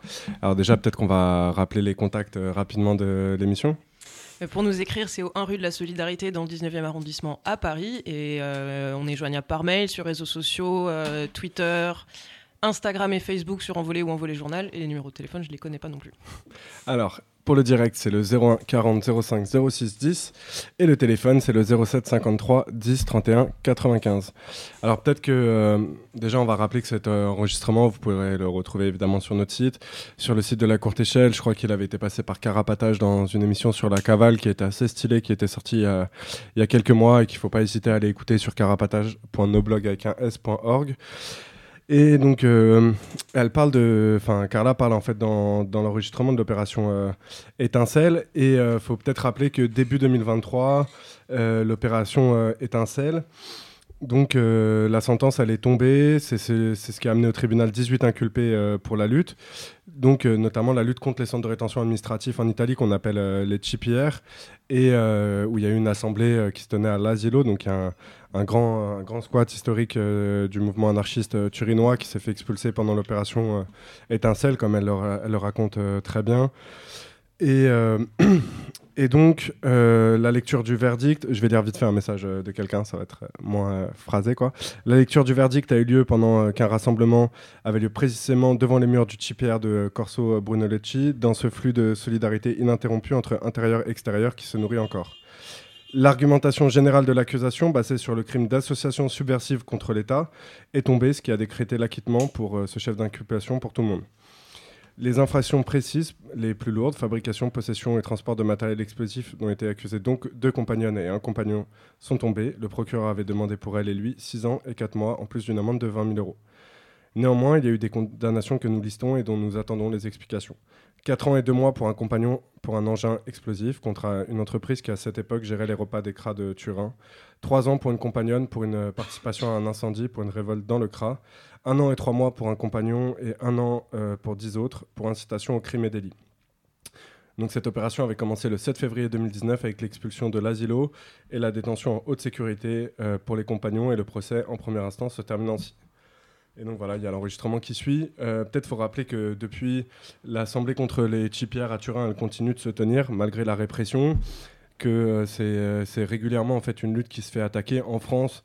Euh, on l'avait vu avec euh, Vincennes en 2010, je pense, 2009, et, euh, et en, Italie, et que le TPR de Turin, il a brûlé entièrement il y a quelques mois. J'ai plus la, la date exacte en tête, mais qu'en en fait, en, en Italie, les, les prisonniers des TPR, ils ont réussi ces dernières années à mettre en, en recul en fait la politique de l'État en brûlant et en se révoltant de manière enfin peut-être pas de manière systématique mais de manière collective et euh, régulière euh, dans tout un tas de, de ce qui fait que par exemple pendant des années il y avait plus de TPR pour femmes donc on pouvait plus incarcérer de, femmes étrangères que euh, là le TPR de Turin il est entièrement fermé qu'il y en a plusieurs comme ça qui sont, euh, qui sont fermés euh, régulièrement. Et évidemment, à chaque fois, en fait, euh, l'État italien, il en profite pour essayer de réprimer la solidarité qu'il y a eu euh, à l'extérieur aussi, et de créer des associations, euh, donc euh, l'équivalent des associations de malfaiteurs euh, que nous, euh, que nous on connaît, quoi, euh, et dont on entend de plus en plus parler en France, quoi. Et, et voilà, et donc c'est, on continuera de donner des nouvelles, je pense, de ce qui se passe à Turin, puisque dans les prochains mois, on sait qu'en ce moment, il y a, y a quand même une vague de répression qui se passe, qui se passe en Italie, et dont on va connaître les tenants et, surtout les aboutissants dans pas longtemps. Et, donc on donnera des nouvelles. Faut dire aussi que les compagnons, du coup, euh, ils ont été incarcérés euh, dans le régime de haute sécurité, qui est pas très loin du régime de 41 bis euh, de, de Cospito, et dont il y a eu beaucoup de luttes ces derniers mois en Italie, très durement réprimées aussi, et, et dont on aimerait bien aussi à l'occasion, quand on aura le temps, peut-être faire un petit peu un bilan et donner des nouvelles, mais peut-être sera plutôt à la rentrée, quand, quand les choses se seront, se seront tassées. Quoi. Et bah, alors on va peut-être revenir. Euh, elle a, elle a pas pu nous, appeler, mais du coup, peut-être qu'on va revenir rapidement sur ce qui s'est passé à Bourg-en-Bresse ces, dernières semaines. Ouais, du coup, on avait eu deux émissions où on avait parlé de ce qui se passait à Bourg-en-Bresse. Il y avait une première qui était, euh, bah, du coup, euh, un appel avec euh, la compagne de Mohamed qui a fait une grève de la faim de plus de 40 jours, il me semble. Et une deuxième émission, on avait eu bah, du coup cette même compagne et Asia qui parlait du coup de son compagnon Brice qui s'est aussi mis en grève de la faim. Et donc ils avaient des reven- enfin, les revendications, euh, c'était la sortie du quartier d'isolement, euh, le transfert et euh, pour Mohamed la libération parce qu'il est en détention provisoire. Et du coup là, comme la bonne nouvelle, du coup ces, ces compagnes-là avec d'autres gens se sont mis en lutte pour soutenir leurs proches à l'intérieur qui étaient en grève de la faim. Sachant que ça devenait vraiment hardcore, ce qu'on a raconté il y a une semaine, puisqu'ils n'avaient pas non plus de prise en charge médicale, que leur santé elle commençait vraiment à se dégrader euh, très sérieusement et que la tôle en fait elle donnait pas de nouvelles et elle méprisait les proches de manière assez hardcore, raccrochée au nez des au nez des proches et tout. Et du coup il y avait eu une manifestation samedi dernier euh, bah, devant la prison de Bourg-en-Brest et du coup depuis Mohamed il a été transféré. Donc euh, pour l'instant on n'a pas trop de nouvelles mais on est content que ce soit transféré, au moins ça, ça a fonctionné. On espère qu'il sera pas mis au QI dans la nouvelle tôle où il est. Mais du coup, pour Brice, euh, le compagnon de- d'Asia, euh, la lutte, elle continue et il y a un appel à une manif euh, ce samedi encore devant le centre de Bourg-en-Bresse. Ouais, et donc c'est une lutte qui est, importante. Il y a une quarantaine de personnes qui étaient à la manif la semaine dernière, qui s'est quand même plutôt bien passé.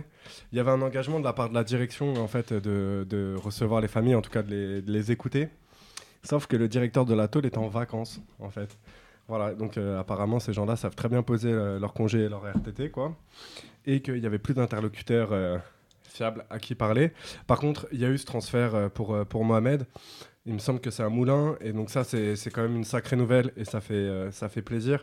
Ça montre que à la fois, la lutte, des fois, elle paye, même si c'est pas toujours. On va pas, on va pas mytho. Et que, en fait, la lutte de Mohamed et de Brice, elle a pris un essor au moment où il y a eu du soutien à l'extérieur. Et ça, c'est peut-être aussi l'occasion vite fait de, revenir dessus, c'est-à-dire que des grèves de la faim à l'intérieur, que ce soit en centre de rétention, en prison, euh, dans tous les lieux d'enfermement, en fait, c'est, euh, on en parlait en début d'émission, c'est un outil quotidien de lutte parce que c'est un outil qui te permet de te mettre toi en danger et donc de pas pre- de, de pas prendre de peine de prison supplémentaire. Donc, euh, donc c'est un outil qui des fois est privilégié une fois que tu as envoyé des courriers, une fois que tu as, allé parler à un baveux, une baveuse, etc. Et euh, sauf que l'administration pénitentiaire, elle en a strictement euh, rien à carrer quoi. Et qu'au pire, au moment où ton, tu vas t'effondrer, on va t'envoyer en UHSA, donc dans les hôpitaux de la pénitentiaire. Et ce qui change, en fait, là, tout d'un coup, c'est quand Inès, la compagne de Mohamed, elle décide de porter la parole publiquement. Donc euh, ça se fait à travers l'envolée, mais, euh, mais pas que. hein. Donc euh, il y a eu aussi l'OIP qui a été contacté, etc. Et donc là, tout d'un coup, il y a en fait une réflexion sur comment tu peux visibiliser une parole, comment tu peux te mobiliser à l'extérieur une fois que tu as commencé à parler, et comment tu peux te mettre en lien avec d'autres proches. Et là, donc, il y a Brice, qui, qui était dans le même quartier d'isolement que, que Mohamed, qui décide lui aussi, parce que lui aussi, en fait, ils ont des revendications communes, de, se mettre, de se mettre en lutte avec, avec Mohamed dans un esprit de solidarité quand même assez fort. C'est-à-dire que il y avait aussi ce truc-là de même s'il y en a un qui obtient, qui obtient gain de cause, en fait, on lâche pas, euh, lâche pas ensemble, quoi. Et, et donc, euh, je me suis un peu perdu, mais donc en fait, il y a cette bascule-là qui fait que tout d'un coup, c'est plusieurs proches qui appellent à un rendez-vous devant la tôle, et donc ils vont pouvoir aussi aller parler à d'autres proches qui vont, euh, qui vont parler. Il faut rappeler que Bourg-en-Bresse, c'est une maison d'arrêt, en fait, et que Brice, par exemple, qui est un prisonnier longue peine, comme le racontait Assia la, la semaine dernière, n'a strictement rien à foutre là-bas. D'ailleurs, euh, il avait rien à foutre en centrale non plus, hein, il aurait dû être euh, en centre de détention ou n'importe où, quoi, mais il avait rien à foutre en maison d'arrêt, ça c'est sûr. Euh, et que donc, en fait, pourquoi ils se retrouvent au QI? C'est parce qu'il y a un an, en avril 2022, il y a une révolte à Bourg-en-Bresse. Donc c'est ce qu'on disait en début d'émission, parce qu'il y a des brouilleurs qui sont installés. Donc il y a tout un tas de gars, parce que c'est une maison d'arrêt de, de gars, qui se retrouvent à plus pouvoir communiquer avec leurs proches, sauf à se faire raqueter par la pénitentiaire. Il y a une révolte assez forte euh, à laquelle Mohamed participe pas et à laquelle euh, Brice euh, participe en montant sur, sur le toit avec des revendications qui dépassent largement la, la question des brouilleurs, sur la question des cantines, parce qu'en fait, l'inflation, eh ben, c'est pas que c'est pas que à l'extérieur, l'inflation c'est aussi en tôle, si ce n'est encore plus en tôle en fait, et sur la question des communications, c'est-à-dire ce racket d'État délégué au privé qui a été mis en place par la pénitentiaire. Et euh, lui, il est ciblé. En fait, il se retrouve avec plusieurs remutards et lui, il est ciblé. Et en fait, c'est typiquement la stratégie de l'administration pénitentiaire de prendre deux têtes, de dire c'est vous les meneurs, et euh, on va vous fumer, et, on va, et en fait, on va faire de la dis- dissociation de fait avec les autres gens. Parce qu'en fait, la, première réaction logique euh, dans, ce genre de cas, c'est de dire wesh, mais pourquoi les autres ils sont, ils sont revenus en bâtiment et moi je me retrouve en QI avec la, la, désignation meneur quoi. Et sauf qu'en fait, euh, bah, les deux dans leur discours et les, discours des proches euh, le- l'expliquaient très bien, euh, en fait, il dépasse ce piège de l'administration pénitentiaire en disant bah, déjà, on n'est pas des meneurs, parce que nos, les, les co-détenus, ce pas des moutons. Voilà, donc premier point. Et la question, c'est pas est-ce que les autres ils sont revenus en bâtiment, ça c'est normal, mais nous, on doit en sortir en fait. On doit sortir du QI. Et en fait, vu comment ça se passe avec cette administration pénitentiaire localement, on doit être transféré. Et donc, comme tu disais pour Mohamed, au Mans, euh, il doit être libéré parce qu'en détention provisoire, parce que sa santé elle est mise en péril par euh, plus de 40 jours de grève de la faim, parce qu'il avait déjà des certificats médicaux depuis, depuis longtemps sur la question euh, de interdiction de mitard, euh, etc. Et donc, il y a cet appel qui, euh, circule pour, euh, samedi, 16h, devant la maison d'arrêt de, Bourg-en-Bresse. Et on espère qu'il y aura du monde et pas que les proches euh, qui, pourront s'y joindre. Donc, c'est demain. On sait que c'est toujours un peu compliqué pour les personnes qui captent en Ile-de-France de débarquer à Bourg-en-Bresse. Mais en tout cas, il y a autre chose qu'on peut faire en attendant. C'est-à-dire que la euh, DI, donc la direction euh, interrégionale de, de l'AP, euh, l'administration pénitentiaire locale, c'est-à-dire la maison d'arrêt de Bourg-en-Bresse, euh, Ducon Moretti, enfin tous ces gens-là, en fait, ils ont des numéros de, de fixe qu'on peut appeler. On peut envoyer des lettres pour rappeler qu'on est au courant de cette situation. Il n'y a pas besoin de savoir les blases, même si là, il y a des prénoms qui ont été donnés, pour rappeler qu'il y a quelqu'un qui se bat actuellement en QI, qui en grève de la faim et de la soif, et montrer qu'il a du soutien et qu'on ne laissera pas faire. Et que la, la responsabilité de la paix, à partir du moment où on décide d'enfermer quelqu'un, c'est sa responsabilité pour que la personne elle reste en vie et que sa santé elle soit pas mise en jeu. Que ça lui coûte rien euh, de transférer quelqu'un, d'obtenir euh, qu'en fait euh, c'est dans ces règlements à la con, c'est que quand tu es un prisonnier longue peine, eh ben, tu dois être transféré dans un centre de détention ou si la paix considère que tu es dangereux en, en centrale. Quoi. Et donc euh, c'est des revendications qui sont plus que légitimes et qui euh, mangent pas de pain, quoi. Enfin, je sais pas comment dire, quoi, mais qui sont pas un truc de ouf, quoi. Donc voilà, on espère qu'il y aura du monde, on espère que la semaine prochaine ou dans les prochaines semaines, on pourra continuer à donner des nouvelles. Et euh, faut pas hésiter, on mettra peut-être dans le fil de l'émission, mais sinon n'importe qui peut regarder sur le site de l'OIP, euh, Bourg-en-Bresse, euh, les différents contacts, saturer le SPIP, hein, qui sont totalement complices dans cette histoire, euh, l'ATO, le, le secrétariat, les rendez-vous parloirs, parce qu'il y a aussi les parloirs qui ont été suspendus pour Inès euh, avec Mohamed. On espère qu'ils seront rétablis à Moulins euh, dans, les, dans les plus brefs délais, puisque ça implique aussi ses enfants, ça implique elle, sur un motif totalement à la con. Euh, voilà, donc faut pas hésiter à appeler, à montrer qu'on est là dehors et qu'on laissera pas faire et qu'on sait que les seuls responsables, euh, c'est l'administration pénitentiaire. Et c'est vraiment important de continuer maintenant, même si Mohamed a été transféré, parce qu'il y a tout ce truc qu'on disait euh, à la dernière émission, qu'en fait la paix, elle attend que ta grève de la faim, elle soit bien, bien, bien hardcore avant de faire quelque chose, dans l'hypothèse où elle fait quelque chose. Quoi. Donc Mohamed, il a fait 40 jours de grève de la faim, ce qui est déjà, ce qui est hardcore, et Brice, ça fait plus d'une semaine, je pense ça fait à peu près 10 jours qu'il est en grève de la faim et de la soif. Donc ta santé, elle se dégrade quand même vachement plus facilement. Et donc la paix, elle essaye aussi de laisser pourrir le truc euh, avant d'éventuellement accéder aux, revendications des gens. Donc il y a quand même aussi un peu urgence à continuer à faire ce truc euh, de soutien à Brice parce que en fait, une grève de la faim et de la soif, même de 10 jours, c'est un truc qui, va avoir, qui peut avoir des conséquences sur ta santé à, très long terme. Quoi. Et ça rappelle aussi la question du médical, dont on parlait en début d'émission, hein, puisque quand le médical il a été appelé, parce que Brice il est en grève de la soif, euh, faut, juste dire un truc, en fait, que quand tu te mets en grève de la faim et de la soif, il y a les répercussions à court terme, c'est-à-dire euh, bah, euh, tu maigris beaucoup, c'est tes muscles euh, qui partent en premier, euh, les dégradations de santé comme ça un peu visibles. En fait, il y a les répercussions à très long terme. C'est-à-dire qu'en fait, tu peux perdre ta mobilité, tu peux perdre des trucs dans le faussaire parce qu'il y a moins d'irrigation du sang. Enfin, en fait, il y a tout un tas de conséquences que le médecin du coin ne peut pas, ne peut pas capter. En fait, il n'a pas sa, enfin, il n'a pas les, compétences euh, techniques et médicales euh, pour le faire quoi. Et encore, enfin, nous non plus euh, autour de cette table. Mais en tout cas, c'est une possibilité en fait assez forte. Et on en parlait pour Cospito qui a fait plus de 140 jours de grève de la faim, qui s'est conclu par un AVC, qui s'est conclu par peut-être une perte de la mobilité à vie. En fait, une grève de la faim, tu te mets ta, santé en jeu sur le moment et sur le long terme. Et les personnes qui sont actuellement payées pour Crary soigner les personnes à Bourg-en-Bresse, quand, euh, moi- quand Brice il est tombé euh, évanoui euh, et qu'il a vomi du sang il y, a une- il y a une semaine, ils ont dit bah, il a qu'à manger et boire. quoi. Et en fait, c'est extrêmement grave de réagir comme ça. Et ça veut dire que leur responsabilité, elle est dedans. Et on rappelle que voilà, au jour J euh, de cette émission, il a envie que son état de physique, santé et morale, euh, en fait, euh, va le mieux possible euh, dans, ces, dans ces conditions, et que c'est la paix qui est responsable de quoi qu'il arrive par la suite.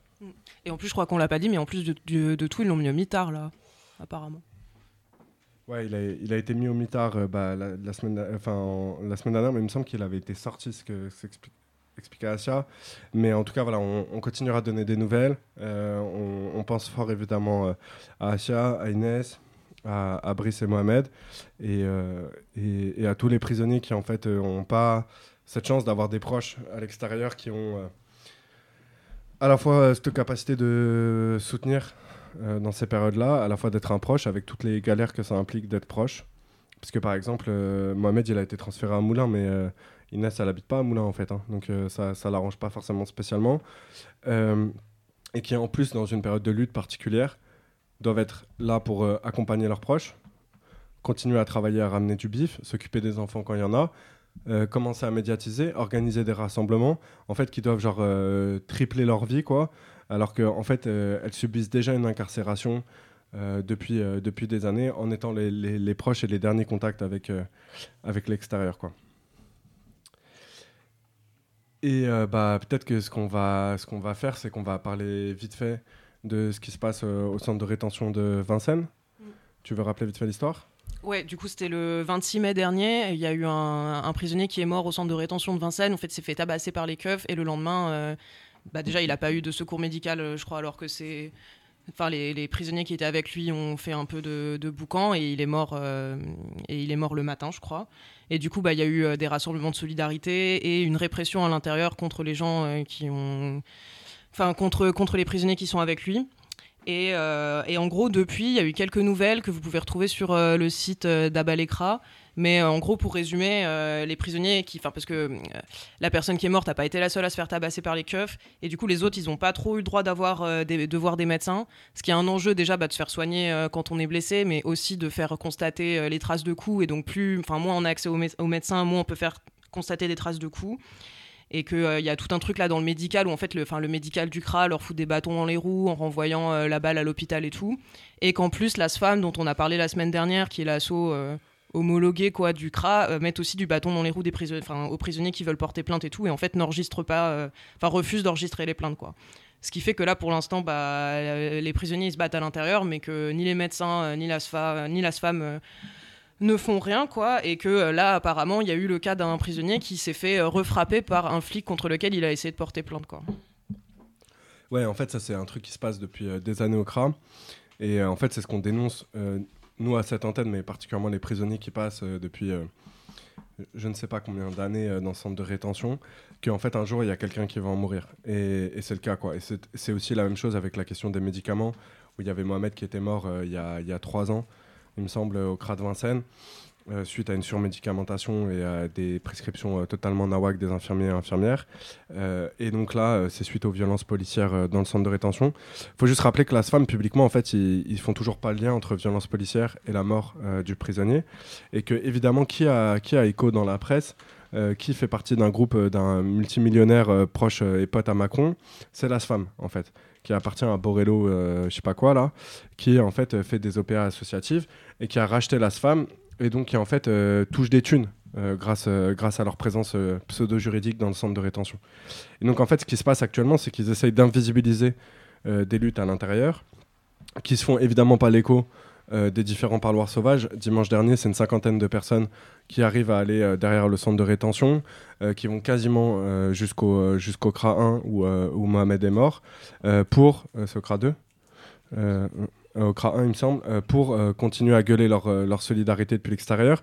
Il y a les prisonniers à l'intérieur qui essayent d'organiser une manifestation au même moment et une répression hyper vénère en fait de la part euh, des keufs à l'intérieur pour essayer de tuer le mouvement. Sauf qu'en fait, euh, bah voilà, à force de violence, bah, les gens juste euh, n'en peuvent plus et continuent euh, de- d'essayer de, se mobiliser. Et donc, euh, bah, on continuera de le rappeler, mais euh, il y a des cabines euh, publiques dans les centres de rétention dont les numéros sont disponibles soit sur le site du GISTI, soit sur le site d'Abalekra.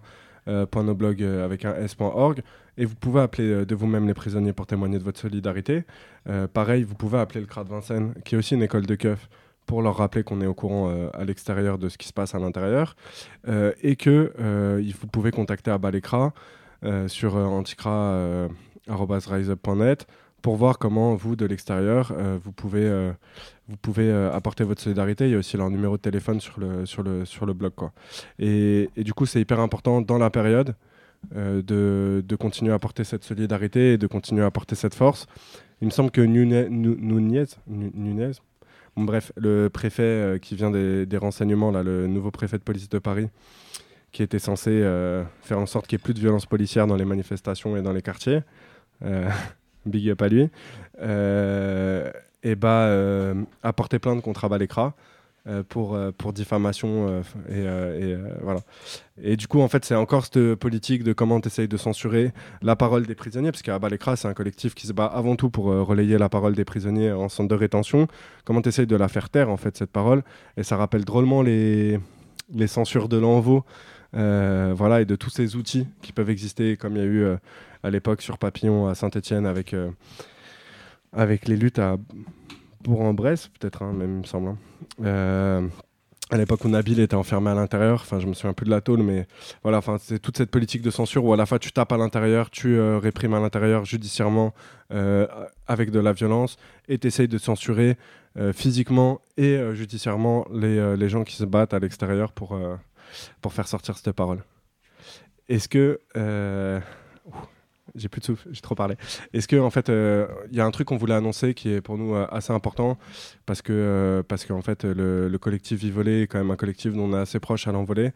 Euh, c'est euh, la journée euh, de lutte pour euh, pour la mine et donc peut-être on voulait revenir vite fait sur cette histoire et, euh, et raconter euh, et donner les rendez-vous. Oui, du coup, euh, le samedi 17, il y a une journée euh, pour la Mindieng. Juste pour rappeler, avant, euh, du coup, la Mindieng, il est mort le 17 juin 2017. Il a été euh, arrêté, en fait. euh, il a été euh, arrêté et retrouvé donc, en fait, dans un fourgon de keuf, euh, donc mort. Il est mort par clé d'étranglement et plaquage ventral. Il a été plaqué au sol pendant euh, 30 minutes. et donc, la famille, donc, cette famille s'est lancée dans 10 ans de procédure juridique euh, pour qu'à la fin, euh, ben, en fait, euh, son- leur, leur but c'était que, que le- les flics soient condamnés et surtout aussi que les huit flics, les huit flics puissent, puissent plus euh, exercer en fait parce qu'ils sont toujours en service. Ça, c'est important de le rappeler. Euh, donc, c'est 10 ans de procédure et en fait, à la fin, euh, il y a eu un non-lieu de la justice française. Donc voilà, alors même en fait que l'expertise médicale, ce qui est quand même, enfin qui arrive pas tout le temps, disait que que la mine était mort par, asphy- par asphyxie, qu'il a été mort par asphyxie parce qu'il a été asphyxié par le poids de 300 euh, kilos de gendarmes sur sur lui quoi. Euh, donc voilà, en 2018, c'est passé, euh, y euh, donc pareil, sa famille est allée jusqu'à la, Cour européenne des droits de l'homme et la Cour européenne des droits de l'homme, elle a condamné l'État français pour ne pas avoir respecté donc plusieurs articles de leur convention, notamment le droit à la vie et aussi ils ont été condamnés pour traitement inhumain et dégradation. Euh, et euh, du coup, c'est ce que disait euh, Alex, mais les deux sœurs de, de Lamine, elles ont créé donc trois ans après, après sa mort le collectif Vivolé, qui est un collectif de familles de victimes de, de crimes policiers. Donc ce, collectif, en fait, il, est important parce qu'il permet aux familles de s'unir et, et en fait de pas être isolées dans leur dans, bah, voilà, dans, dans ce qu'ils vivent. Quoi. Et euh, du coup, euh, pour, euh, sur la journée du 17 juin, c'est une journée de, de commémoration donc, pour la mine. Et donc, il y aura des débats, des formations, des ateliers et des différents témoignages en fait, sur notamment les violences policières, les violences pénitentiaires, judiciaires. Aussi les violences psychologiques que vivent les familles quand elles perdent un proche, les violences sexistes et sexuelles. Il y aura notamment une, une batucada, une chorale, euh, la sérigraphie, euh, du graphe, un espace pour les enfants et puis euh, des concerts. Du coup, venez, ça va être chouette. Et c'est au centre Paris à Nîmes, place des fêtes, dans le 19e. C'est samedi toute la journée. Donc voilà. Ouais, et vous pourrez retrouver du coup des ateliers organisés par les proches sur comment on peut se défendre face à ces cas-là, mais aussi des copains et copines d'Abalekra et de l'envolée pour parler de la question de la tôle, des violences pénitentiaires, des violences policières en centre de rétention. Et donc il ne faut pas hésiter euh, à venir, euh, à faire le, coucou. Et à apporter beaucoup de solidarité euh, pour, pour la mine. Il faut rappeler qu'il est mort au commissariat du 20e, que les keufs sont soit toujours en place dans le comico du 20e, soit qu'ils ont été promus comme, comme d'habitude que sa mort, elle rappelle étrangement celle de Sambali Diabaté, celle de malheureusement tant d'autres personnes. Voilà, et on apporte toute notre force aux camarades du collectif Vivelet. Peut-être euh, juste pour euh, terminer l'agenda, bah, vous pouvez aussi nous retrouver euh, mardi prochain, mercredi prochain, le 14 juin, pour les personnes qui seront vers Marseille, à la librairie Transit, au 51 boulevard de la Libération. Ce sera pour la sortie du prochain numéro, et donc faut pas hésiter faire circuler l'info, venir nous rencontrer, on va parler censure. Et, voilà, on sera, on content un peu de, de discuter de tout ça. on passe vite fait au casse dédié Ouais, bah, du coup, un big up à Kémy. Merci pour tous les courriers que tu nous envoies. Et euh, on espère que. Bah, là, on sait que tu es sorti du mitard. On espère que ça va et que tu gardes la foi. Ouais. Et il y a un- une petite dédicace de cas, parce que sinon, euh, c'est pas l'envoi, quoi. Un grand bonjour à celles et ceux qui luttent euh, des deux côtés des murs, sans oublier le cinquième mur dont parlait Afed. Force, courage et détermination à ceux qui se battent dans l'ombre, aux familles, aux enfants qui subissent ce monde punitif. Et la lutte, elle continue. Merci à toute l'équipe. Euh, big up à Rimka, parce qu'on sait qu'en ce moment, euh, t'es au mitard et que c'est la demeure euh, pour Watt. On pense fort à toi, à Nico euh, dans le sud, aux copains à Liancourt. On espère que la sortie est proche, au poteau à Villepinte. Eh bien, bientôt le parlu, on pense à toi. Les copines des Baumettes. les copines des Momettes, les copains qui sont euh, semi-liberté à Rennes, on espère qu'on pourra donner des nouvelles à l'occasion et passer un enregistrement qui a été fait euh, pour euh, très rapidement. Et bah, peut-être qu'on va terminer cette émission euh, un peu intense en disant évidemment c'est rediffusion mercredi matin à 8h30. En attendant, c'est force, courage, détermination. Et il n'y a pas d'arrangement.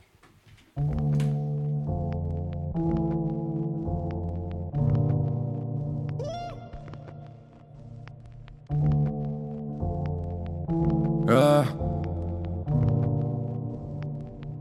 Yeah. Je les mets d'accord comme l'iPhone à la sortie. Élocution, flow, texte, prod, mixage, c'est assorti. Les chefs veulent lancer des torpilles ou des missiles terrestres. J'ai envie de pimper l'air, ces fils de vivent dans Pinterest et Insta. La fierté intacte, en vrai y'a que ça qui compte. Je sais jamais si je veux devenir le best, mais quand je les baisse, j'ai ma réponse. Faut clarifier les ondes, faut lire entre les lignes. Regard, fenêtre, des barbelés, des sentiments de la couleur d'une éclipse. Ma tête marche à l'envers comme une cassette. J'ai la dalle, s'il y a trop, y en a pas assez. Y a que des astronautes qui pourraient voir mes facettes. Ils appelleraient ça la face cachée. J'ai fumé des joints bien trop tassés. Plus tard, cette activité me lassera.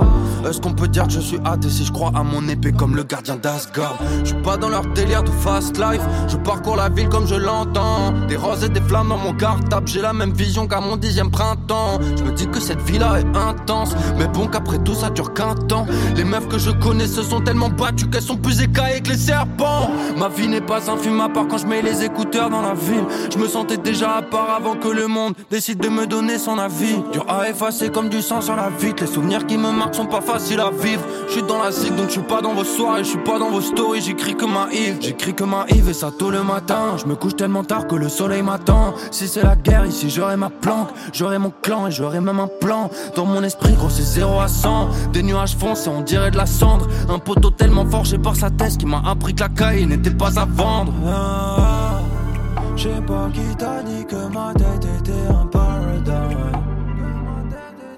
Ah, ah, ah. Je suis entouré par des soldats qui ne portent pas médaille. Ah, ah, ah. Sais pas qui t'a dit que ma tête était un